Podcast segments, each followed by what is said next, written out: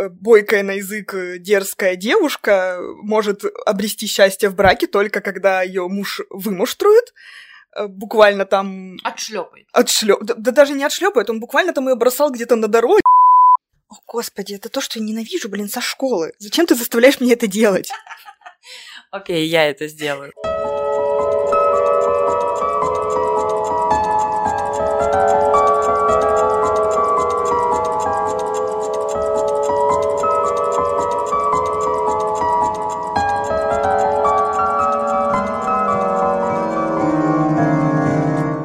Всем привет! Это «Сестра Шекспира», подкаст о женщинах и литературе. Я его ведущая, Марина Лимонова, писательница и млекопитательница. Почему это так смешно? А, всем привет! А я кто? кто? Кто я? Я типа, я соведущая, я приглашенный гость. А это моя соведущая. Я соведущая. Я не знаю, как ее зовут. Отличное начало. Марьяна Зинченко, и как и любая женщина в литературе, я не совсем понимаю, какое у меня место. Отлично зашла. Сегодняшний выпи- выписк. Наш робкий выписк. Окей. Сегодняшний выпуск мы пишем в Рождество, поэтому сама атмосфера праздника предлагает нам поговорить немножко о чудесах. У тебя были какие-нибудь чудеса в 2022 году? Кроме того, что мы выжили все. Э, Ну, я считаю, что это уже чудо глобального масштаба. У меня, знаешь, э, этот год, он, как у многих, очень плох в глобальном смысле, то есть во всем происходящем в мире, но как-то удивительно неплох в мелких масштабах. Потому что, допустим, я впервые посетила за границу. Впервые была в Турции, потому что я же ездила к своей подруге, которая теперь живет в Турции. И у меня появился наконец-то повод куда-то уехать. Много друзей за границей. Много друзей за границей, очень много друзей, да. Причем у меня и так их было немало на самом деле, но стало еще больше. И теперь уже по пальцам можно перечислить друзей, которые остались, собственно, здесь. Грустные. Давай про Турцию. грустные. А, нет, почему? Это тоже не грустно, потому что, видишь, я к тебе вот приехала уже второй раз за год. Когда такое было в прошлый А, раз? да, Вспомни-ка. Доковидную эпоху. Да, даже в доковидную не было. Даже в доковидную я приезжала к тебе, наверное, раз в год на день рождения. О, твои приезды это всегда чудо. Вот. Так что в этом году гораздо больше я общалась с людьми, которые для меня важны, которые меня поддерживают во всем происходящем. И это, я считаю, настоящее чудо. Такие люди, они всегда чудесные. Ну ладно, я поговорю тогда о каких-то маленьких эгоистичных чудесах. Во-первых, а, в канун Рождества я узнала, что, оказывается, мой рассказ приняли к публикации. Я просто такой лох, что я папку спам не проверил. Я уже, я его, это был уже третий раз, когда я пыталась его пристроить, и я уже э, начала немножко терять надежду. Но вот э, незадолго до Нового года письмо пришло, а в канун Рождества я его увидела. Очень приятное чудо. А второе, то, что мой литмастер Оля Брейнингер подарила э, мне замечательный курс, э, дала мне доступ э, к своим лекциям о женщинах в русской литературе. И я, моя внутренняя Гермиона, она просто прыгала до потолка и точила карандаши и готовила все свои блокнотики к записи. Потому что вообще-то я очень люблю учиться. Если вы хотите, чтобы я рекламировала ваши курсы, пожалуйста, скажите мне, я приду к вам. Я уже, я думаю, что я много буду а, упоминать а, этот курс. Я пока только начала его слушать, и уже он мне подсказал идею сегодняшнего выпуска. Обратимся мы еще раз к Вирджинии Вулф, к «Эссе «Своя комната», и там есть отрывок, в котором героиня анализирует разрыв между реальными женщинами, бесправными и э, занимающими крайне низкое положение в обществе, и теми женщинами, которых создают э, в литературе мужчины. И это какой-то странный, как она говорит, э, э, персонаж получается. То есть, с одной стороны, их там выдают замуж с колыбели, их бьют, они не имеют права наследовать имущество, а с другой стороны, в литературе появляется там Леди Макбет, э, Мадам Бавари, Анна Каренина, Клеопатру, опять же, тоже не назовешь забитой и приниженной женщиной. И Вирджиния Вулф предлагает предлагает образ, который меня очень зацепил. Она говорит, что если соединить вот этих женщин, э, из, про которых нам говорит историческая справка, и женщин, которые возникают в литературе, получится такой червяк э, с орлиными крыльями или прекрасный ангел, который потрошит там курицу на кухне. И меня зацепила эта тема. Я пошла дальше и в Волиных лекциях нашла еще одно мнение по этому вопросу, которое высказывал Белинский. Он говорил о том, что у нас в России нет э, прекрасного пола, что прекрасный пол существует только в литературе.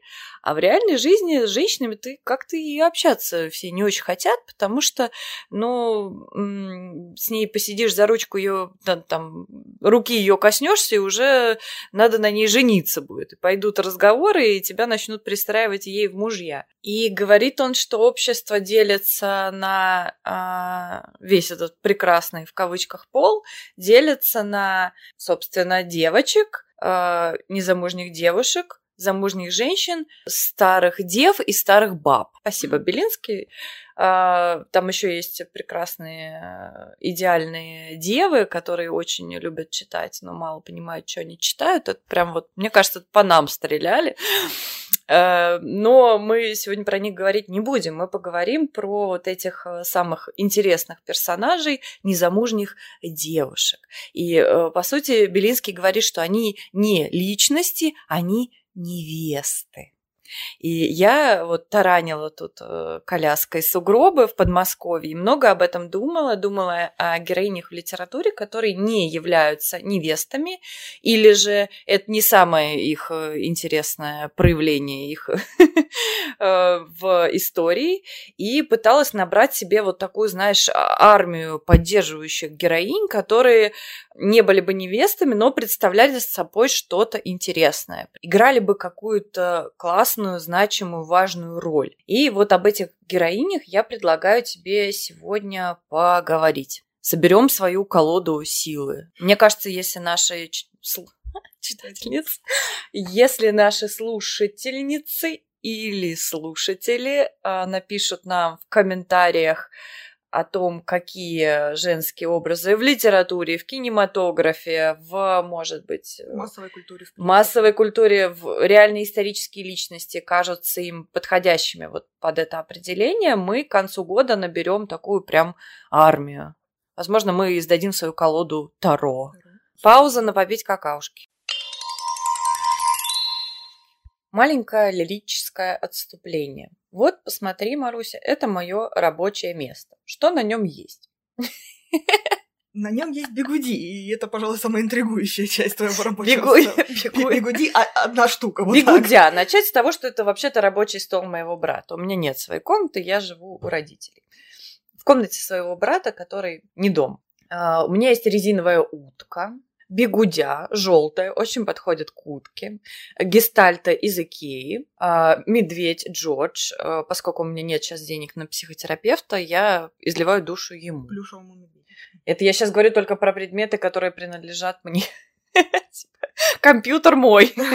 Доска с э, мотивирующими надписями, которые мой брат тут оставил. Э, например, «Be patient э, and will be happy». Или поражение вдохновляет победителей и приводит в отчаяние неудачников.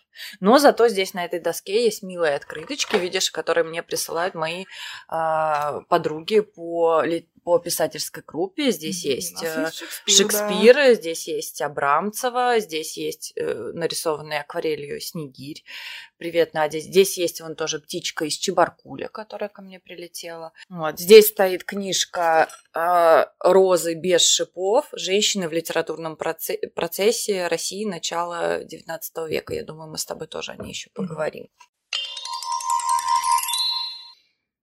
Кто начнет? А, а, сейчас как рыбка начала рот открывать.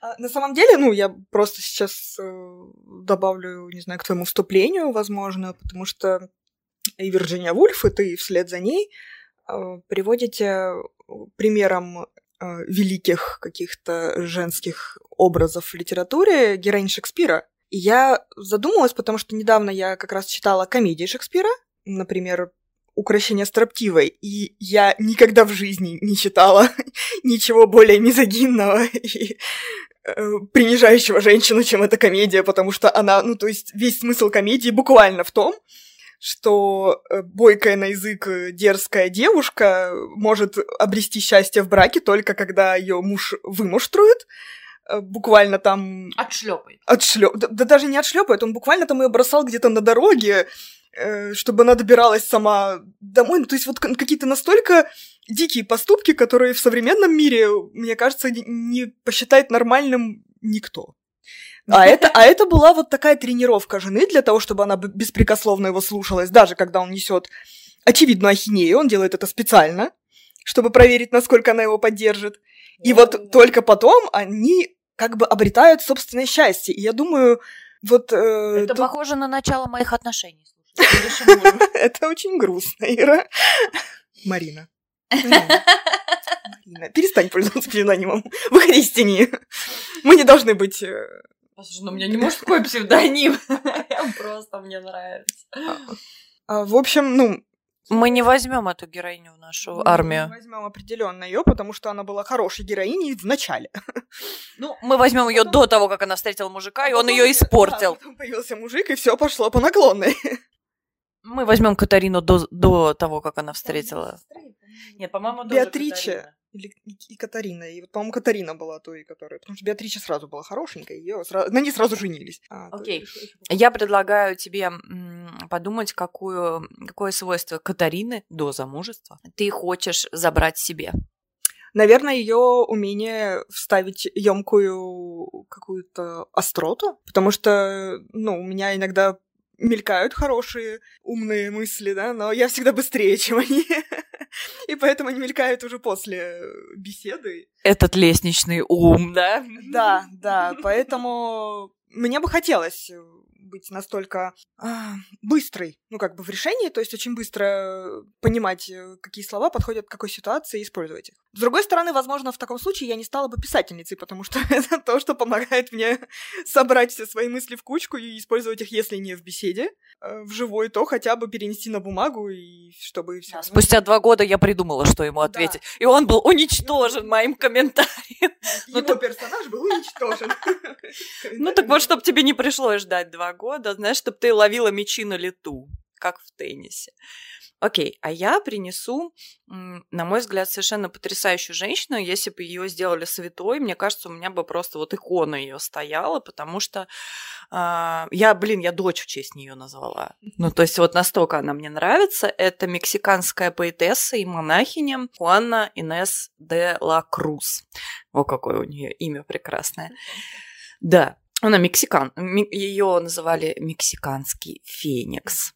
Не знаю, почему Феникс, но ее история для 17 века, она, конечно, выдающаяся и экстраординарная, потому что, во-первых, ну, она была вундеркиндом. Девочка вундеркинд в Мексике 17 века. Э, сериал начинаем снимать Netflix, вот вам права. Уже в 6 лет она умела делать все, что должны уметь были женщины в то время. Ну, то есть она как минимум читать и писать уже умела. Э, в принципе, больше ей учиться не надо было. Но ее родители сочли, что, в общем, ее способности достойны того, чтобы их продолжать развивать, и отправили ее к богатым родственникам при королевском дворе. Там она изучала не только гуманитарные науки, и в конце концов ее заметили, и она стала при дворе, ну она стала фрейлиной, но мне кажется, она еще была такой диковинкой, потому что кроме того, что она была умная, она еще была очень красивая. И вот такой вот красивую, гениальную девочку держала при себе королева. Ее, в ее биографии есть эпизод, когда э, пошли слу недоброжелатели сказали, что знания ее поверхностные, сама-то она вообще ничего из себя не представляет, и она публично выдержала экзамен где э, какие-то, значит, э, ученые мужи ее экзаменовали по разным предметам и задавали ей всякие каверзные вопросы. И выдержала она его так, что ей в конце рукоплескали. Но жизнью при дворе она не прельстилась, и многочисленным женихам, которые ее осаждали, потому что, как я уже сказала, она была э, какая-то невероятная кореглазая такая темноволосая красотка, ну какая-то, вот знаешь, такая версия Фриды Кала, только в мире писателей. Женихи ее осаждали, но она отказалась от этого пути и ушла в монастырь. Хотя она писала стихи, она писала пьесы для вот в этой всей театральной дворцовой жизни, и ее, в общем, а, хвалили, но она пошла в монастырь, она выбрала такой путь служения людям, и тут ей не было покоя, потому что она высказывала всякие такие суждения, за которые ее опять же критиковали, но теперь уже э, отцы церкви и э, люди, с которыми она дискутировала. В частности, одно из ее писем а, было опубликовано, нашло широкий отклик, но, в общем, церковь ее за это не похвалила. И она написала такое открытое письмо некой, некой сестре Филомене, в котором она оправдывала себя и рассуждала о пользе образования и творчества для женщины. Мексика, 17 век. А, но, несмотря на то, что я, опять же, я вообще не понимаю, за что ей было оправдываться, но тем не менее, чтобы подтвердить, так сказать, свою решимость и э, серьезно э, отдаться служению Богу и служению людям, служению церкви, она дала обед бедности. Она распродала, сейчас представь страшно, она распродала все свои книги. Она дала обед не прикасаться к перу и чернилам. Она сказала, меня это вся ваша тщеславная суета не волнует. А, я хочу там, ну, не знаю, по-моему, даже скрипка у нее была, она умела играть на скрипке, она и скрипку отдала. И вот какой-то невероятный просто чистоты человек, которому не надо было ничего мирского, и который хотела все свои таланты употребить на то, чтобы, не знаю, там, размышлять в тишине своей кельи и помогать э, больным, что она и делала до конца жизни, когда в ее монастыре, э, в общем, разразилась эпидемия чумы, она ухаживала за больными сестрами и заразилась. И поскольку она была верна своему обету, она свои последние слова написала на стенки своей кельи а, кровью из пальчика. Вот. Вот такая была женщина.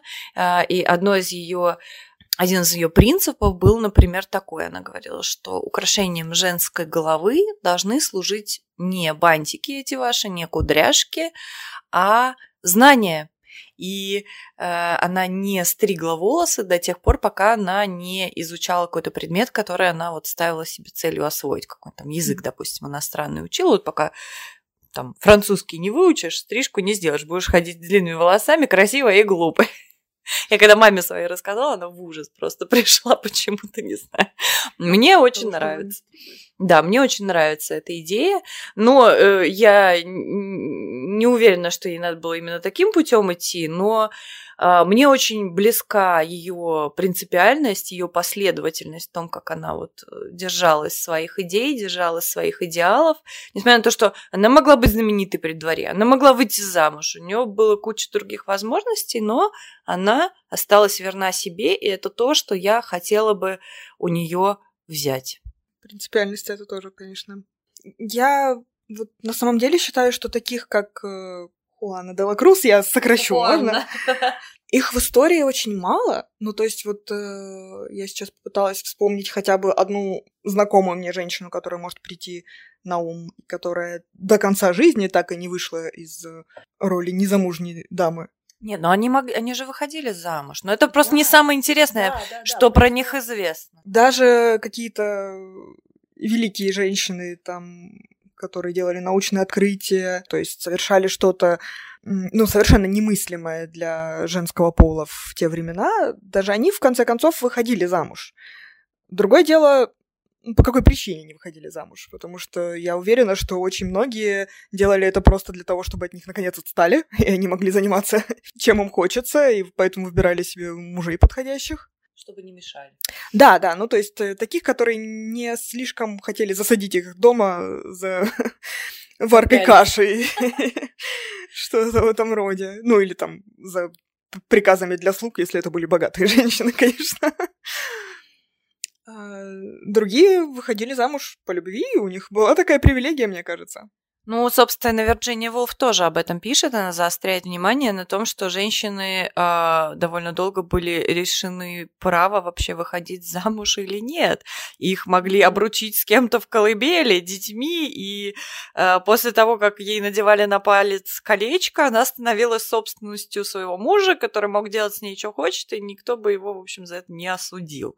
Другое дело, что э, сдвиг в сторону браков по любви, он тоже был, он был для женщин женщин высоких, э, более высоких сословий. То есть э, браки, выйти за... Ну, и все равно, да, а, браки у тех же богачей были для объединения состояний. Чтобы уладить конфликт. Твоя история, она выделяется даже среди историй просто великих женщин, известных в истории феминизма, допустим. Хорошо, тогда э, я предложу, мне кажется, героиню, которая нравится нам обеим. Это Нелли Блай. Э, про, про матерь, не знаю, про матерь расследовательской журналистики, потрясающая женщина, которая во времена корсетов и юбок, которые должны прикрывать лодыжки, и вот какой-то конец 19-го, начало 20 века, она творила совершенно потрясающие вещи. Я вчера Марьяну заставила читать э, книгу, Нелли Блай, профессия репортерка от uh, Bookmate Originals. Uh, это сборник статей, которые писала Мэри, Нелли Блай. Я вот тебе их подложила, чтобы ты выбрала какие-то, которые, может быть, понравятся тебе, и ты захочешь о них рассказать. Ну, во-первых, мне очень понравилась действительно история про гипнотизера, о том, как э, Нелли Блай поступила на обучение к гипнотизеру и после сдавала экзамен. О, господи, это то, что я ненавижу, блин, со школы. Зачем ты заставляешь меня это делать? Окей, я это сделаю. Просто... Я как, как ясенька сейчас Правда, терпеть это не могу. Ну, просто чуть подробнее, о чем это. Так я только начала говорить, ты забрала всё, у меня всё, телефон. Все, извини, пожалуйста. Нам нужны микрофоны, короче. Да, нам нужны микрофоны. Нам нужна студия. Пожалуйста, скиньтесь нам на студию э, номер карты. И на того, кто будет делать монтаж, пожалуйста. Какая история тебе понравилась? Мне очень понравилась история, которая называется... Ну, Нелли была гипнотизер, собственно, она называется очень просто. Классика Гарри Поттера. Классика Гарри Поттера и гипнотизер Нелли Блай. А почему она мне нравится? Потому что, в отличие от э, других статей, которые просто э, репортерское расследование, ну, то есть там достаточно серьезные темы, она поднимает и устройство сумасшедших домов самые известные, и полицейские участки, она же попадала как заключенная в полицейский участок, работу на заводах э, по сбору детский коробок. Ну, там не детский труд, а был женский труд mm. в этом. Детский труд, возможно, тоже она изучала. Вот, и история про обучение гипнозу от Нелли Блай, она выделяется среди всех этих статей своим несколько саркастичным тоном. То есть, э, если проводить современные аналогии, то а, Нелли Блай, конкретно в этой статье, она была вот таким блогером, который рассказывает про, про курсы инфо-цыган. Вот это вот прям э, все, что вам нужно знать, чтобы понять, что происходит в этой статье. И тот факт, что в те времена женщина, в принципе, могла пойти к кому-то домой и устроить вот что-то такое, потому что она творит там совершенно непотребные вещи. Она мучает несчастного мошенника так, как мне кажется, и сейчас, ну, немногие бы решились. Э, а мне больше всего понравилось в этой истории то, что она ему на ухо шептала «Вы мошенник!» Но он был крепким орешком, он держался до конца. Ну, то есть, чтобы немножко раскрыть, о чем мы разговариваем, я приведу пример. Она э, изображала, ну, ее должны были обучить гипнозу, и в, в качестве подтверждения как бы того, что она чему-то научилась, ее мастер привел подопытного, которому, которого она типа загипнотизировала, и потом заставляла его делать вообще какие-то страшные вещи, такие, что все вокруг кричали «перестаньте мучить, вы дьявол!» И меня тоже очень эта история зарядила, потому что я представляю, насколько э, необычной должна быть женщина, насколько она должна быть дерзкой и смелой, чтобы проделывать такое вот, вот в то время. И э, помимо истории про гипнотизера, конечно, самая известная ее статья это «10 дней в сумасшедшем доме». Когда ее прочитала первый раз, я потом долго сидела просто с открытым ртом. Потому что, ребятки, она есть на русском, гуглите, ищите, получайте тоже удовольствие.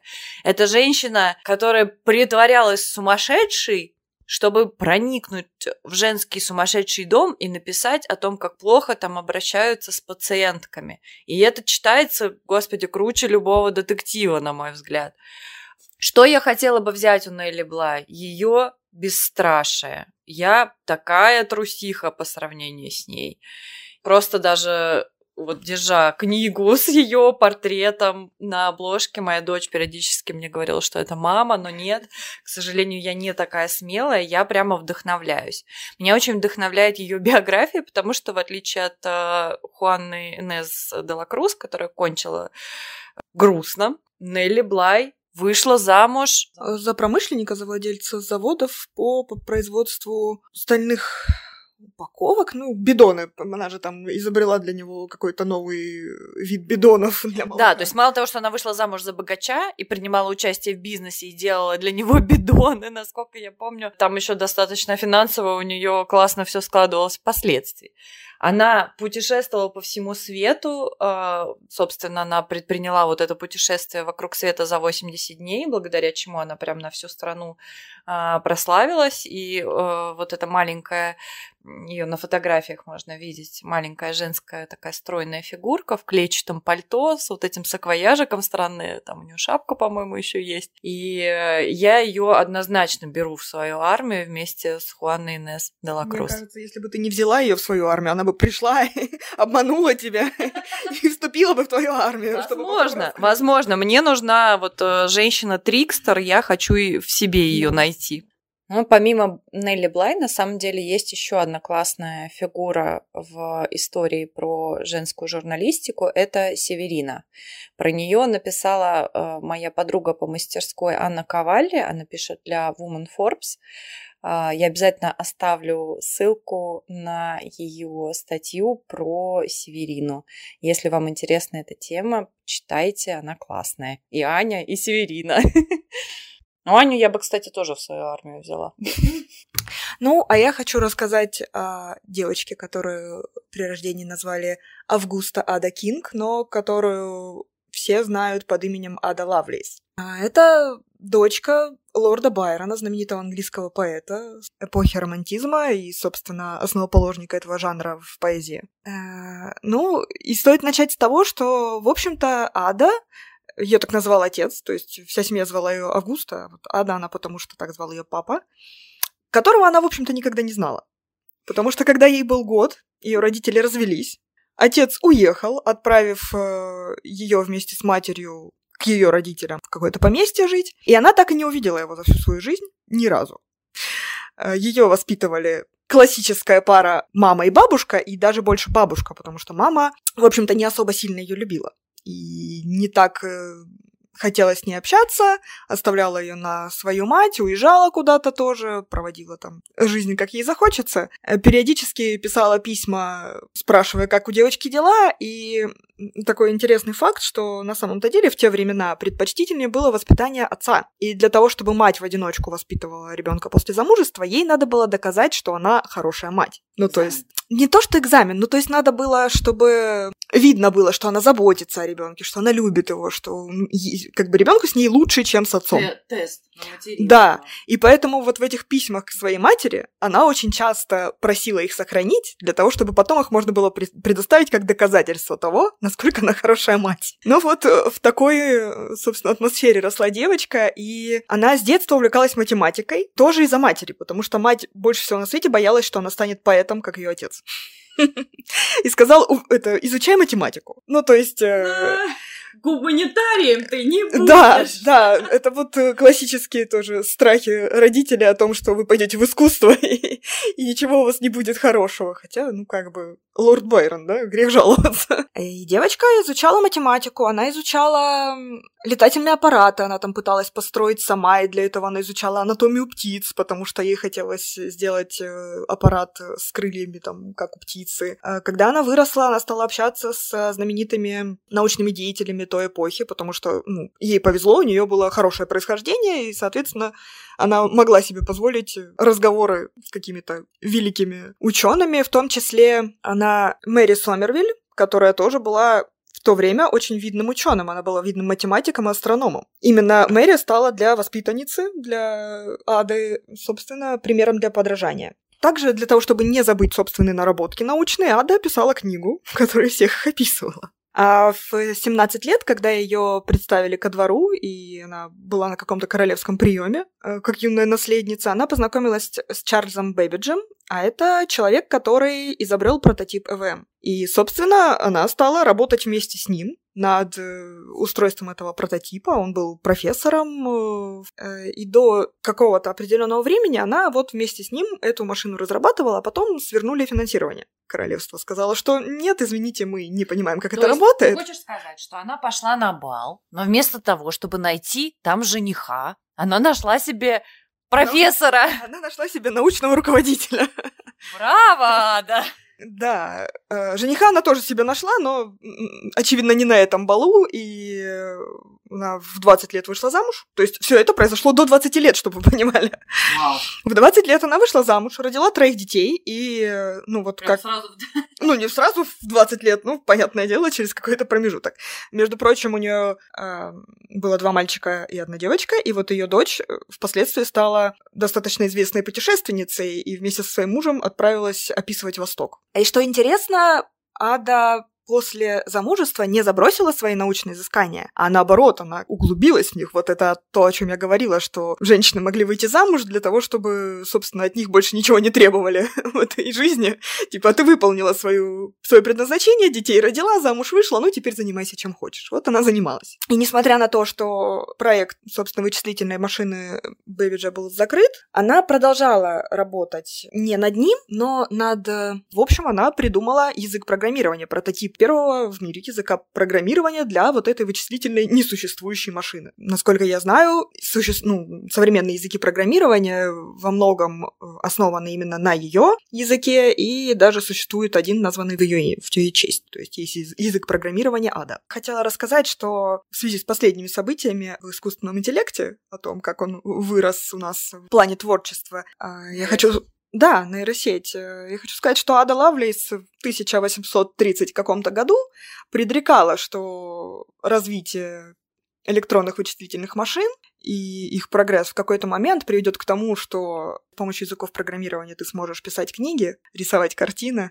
и, в общем-то, заниматься творчеством с помощью вычислительных машин. Так что вот такая была девушка, и она, между прочим, тоже была очень красивая. И если посмотреть на ее портреты, там такая нереальная красотка, знаете ли. Что, возможно, вот это было тем, что зацепило меня, потому что она выглядела как типичная нежная леди из э, 18 века, если посмотреть на ее портреты и сравнить их с остальными. И когда ты знаешь, что за этим скрывается не стандартная история о том, что родилась, вышла замуж, умерла, а еще и обширнейшие научные исследования и, собственно, создание а, чего-то, что сейчас считается мужской сферой, Сферы. да, сферой работы. Это вот сделало мне вау, когда я впервые услышала Что историю. бы ты хотела у нее забрать? Ну, на самом деле, я не столько бы хотела забрать, потому что я все-таки гуманитарий до мозга костей. Но меня восхищает то, что она при такой вот гуманитарном своем окружении, при отце поэте и окружавших ее людях, и тому, что ее учили, в общем-то, чисто девичьим делам, с помощью матери стала заниматься математикой, еще и преуспела в этом. Ну, мне кажется, что многие девочки даже не знали в то время, что им нравится математика, потому что у них не было никакого шанса это узнать. Ну, за пределами, конечно, ведения домашнего хозяйства. Ты должна Ну посчитать, да, сколько да, рыба стоит, Посчитать сколько только. ты сдачи должна дать. И э, тот э, факт, что она выбрала свою стезю и шла по ней очень уверенно, То есть, наверное, это, знаешь, про что? Наверное, это про то, что держаться своего пути независимо от того, кто и что тебя окружает. мое косноязычие примерно это пыталась выразить. Но мы помним, да. Я бы взяла от Катарины очень умение вовремя вставить нужное слово. Это А кому оно не нужно, да? Я впечатлена, правда. Я ничего не знала об Аде Лавлейс и сейчас просто слушала, открыв рот. Удивительно. Байрон, ну, хоть что-то ты хорошее сделал. Ну, я думаю, что последней нашей э, не последней героиней в нашей колоде, но последней в этом выпуске будет э, такой двойной персонаж, потому что, мне кажется, это на самом деле персонаж один и тот же, но в разных интерпретациях. Это Эльза из «Холодного сердца» и «Снежная королева». Почему я вообще про них вспомнила? Потому что я смотрела эти мультики с дочерью перед праздниками. Э, Причем Снежную королеву, вот такую вот прям вот эту старую, советскую, красивую и, в общем-то, отсылающую нас э, к темной феминности. У меня был э, тоже период, когда я слушала потрясающий курс э, лекций от Алисы Кудашевой про роковых женщин, про фам фаталь. И вот в этой Снежной королеве я узнавала черты черты. Это женщина, которая не вышла замуж. А, возможно, она живет одна и живет раско... И, ну, мы, мы не знаем, что она там с северными оленями делала, пока камера в сторону смотрела, или, может быть, у нее там были друзья. Как... Но суть в том, что она живет, возможно, в какой-то роскоши, но предполагается, что она несчастна, она э, похищает, и здесь мы в ней начинаем узнавать э, Лилит, э, вот эту самую вторую жену Адама, которая была первая, да, я прошу прощения, первую жену Адама, да. Она могущественная, она владеет магией, э, но при этом она завидует простым смертным, у которых есть это милое семейное гнездышко и эти сладкие детки. И, собственно, в мультике она появляется вся такая роскошная, и несмотря на то, что там есть эта тема с э, волшебным зеркалом и с осколком, который попадает в сердце Каю, после чего он становится жутким токсиком. Но я, кстати, этот момент тоже пересмотрела и подумала, по-моему, у него просто пубертат начался. Потому что он перестал... Он был такой сладкий мальчик, хотел дружить с Гердой и держаться за ручки, а тут он, в общем, стал подстебывать и троллить. Я подумала, ну, блин, он стал подростком просто. Возможно, Снежная Королева не виновата. И, э, по сути, что она делает? Она приезжает вот в этот городок на своих роскошных санях, своей роскошной шубе и увозит Кай. Она его немножко соблазняет, там даже целует. Изначально-то она на него разозлилась, потому что он грозился, что он посадит ее на печь. И это была такая, такой акт мести, что она его заколдовала. Но потом, когда она его увозит, мы видим, что она играет с ним в мамочку. Она, она его посадила и начала учить, как жить. Э, ты должен, значит, отрешиться от всего земного.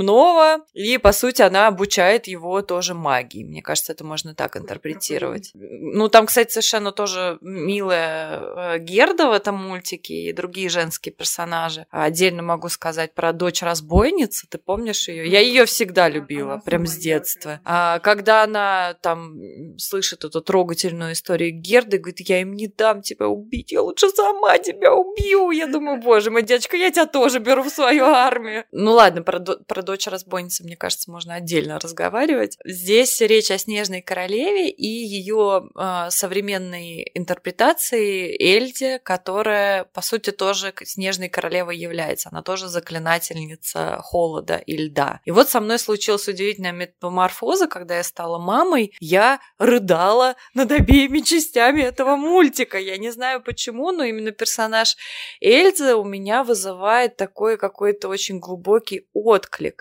Я стала думать, метафорой чего может быть вот это состояние Эльзы, когда она владеет магией, но вынуждена ее скрывать, жить отшельницей, потому что вот эта ее инаковость, она вызывает в людях страх, она вызывает в людях осуждение. Да, она э, и почему ее песня, когда она вырывается наконец в горы и там строит себе снежный дворец, и когда она поет, что а холод всегда мне был по душе, она мне тоже очень откликнулась. Я подумала, черт возьми, это же прекрасно. Это напоминает мне в какой-то э, степени вот такую женщину, у которой есть дар, но она вынуждена его скрывать. Помнишь, как у Вирджинии Вулф было, что пусть мой дар и маленький, но скрывать ему самоубийственно.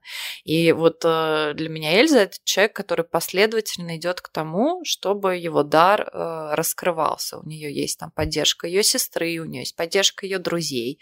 И во второй части фильма Хотя она тоже могла разделить судьбу Снежной Королевы и жить одна и зачерстветь сердцем, а, но она идет, она воссоединяется, во-первых, с а, женщиной, которая была магом до нее, мы не будем спойлерить, вдруг кто-нибудь не смотрел.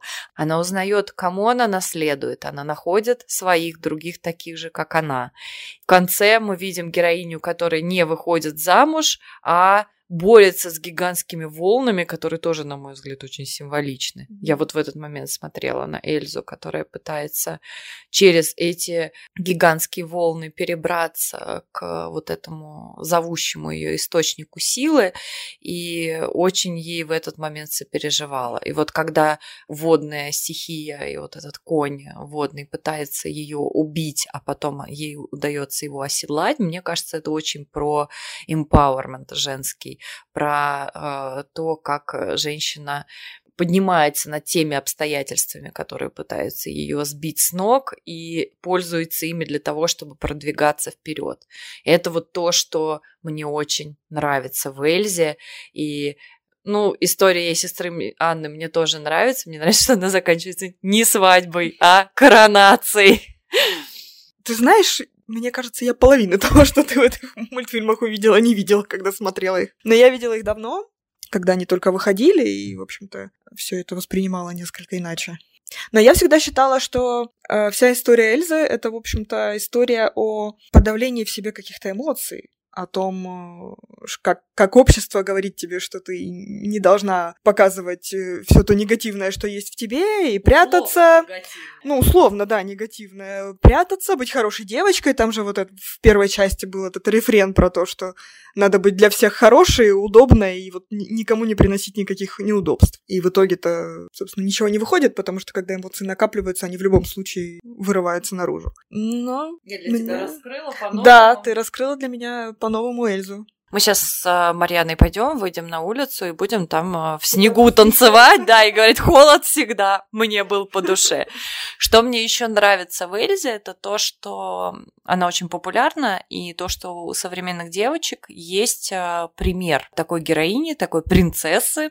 Что бы я ни делала, мою но, дочку... Но, но, а, про, прошу прощения, вначале была принцесса. Нет, она... Окей, такой королевской особы Э, такой э, девочки в красивом платье с короной, которая не сидит, значит, себе на троне и ждет жениха, а она восстанавливает какие-то там несправедливости, причиненные ее народом, там, соседним странам, например. Как тебе такая интерпретация? А, да, эта девочка, это и то, что я хотела бы взять и у Эльзы, и у Снежной Королевы, это то, как они относятся к своему могуществу, то, как они его воспринимают. Не как что-то негативное, мешающее окружающим, то, из-за чего они должны там носить перчатки, прятаться, съеживаться, сутулиться, а то, что помогает им менять мир и находить свое место в этом мире. И быть собой, и чувствовать себя прекрасно, потому что у тебя есть это могущество, и ты учишься, если, э, ну, Снежная Королева, она его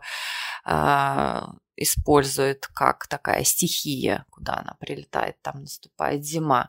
И вообще она довольно близка к такому патриархальному, опять же, восприятию женщины то Эльза это э, вполне себе человечный персонаж, который просто учится своим могуществом пользоваться и понимает, что у него есть другая классная сторона. Мне кажется, что и на писательство в какой-то степени тоже можно смотреть так. Но вообще тема бесконечная. У меня тут еще есть большой список героинь. Может быть, мы сделаем тоже такие выпуски традиционными. Пожалуйста, пишите нам в комментариях, какие героини не невесты нравятся вам вам, как, кто вас вдохновляет и почему. Мы будем э, рассказывать об этом в подкасте, мы будем, может быть, делать о них посты. А у нас есть э, сообщество ВКонтакте. А, пока это единственное сообщество, которое я могу вести. Но если вы как-либо хотите помочь нашему подкасту финансово, или если вы, может быть, умеете монтировать э, звук, если вы готовы помогать с ведением нашей странички в соцсетях, мы будем безумно благодарны, и наши выпуски будут появляться гораздо чаще. Поздравляем вас с Рождеством и дружно надеемся, что а, наши бесстрашие, принципиальность, острый язык, что у нас еще было? Умение следовать своему пути и, наконец, наше могущество передались немножко вам через этот выпуск и помогут в новом году пройти через все испытания. Обнимаем вас. Пока-пока.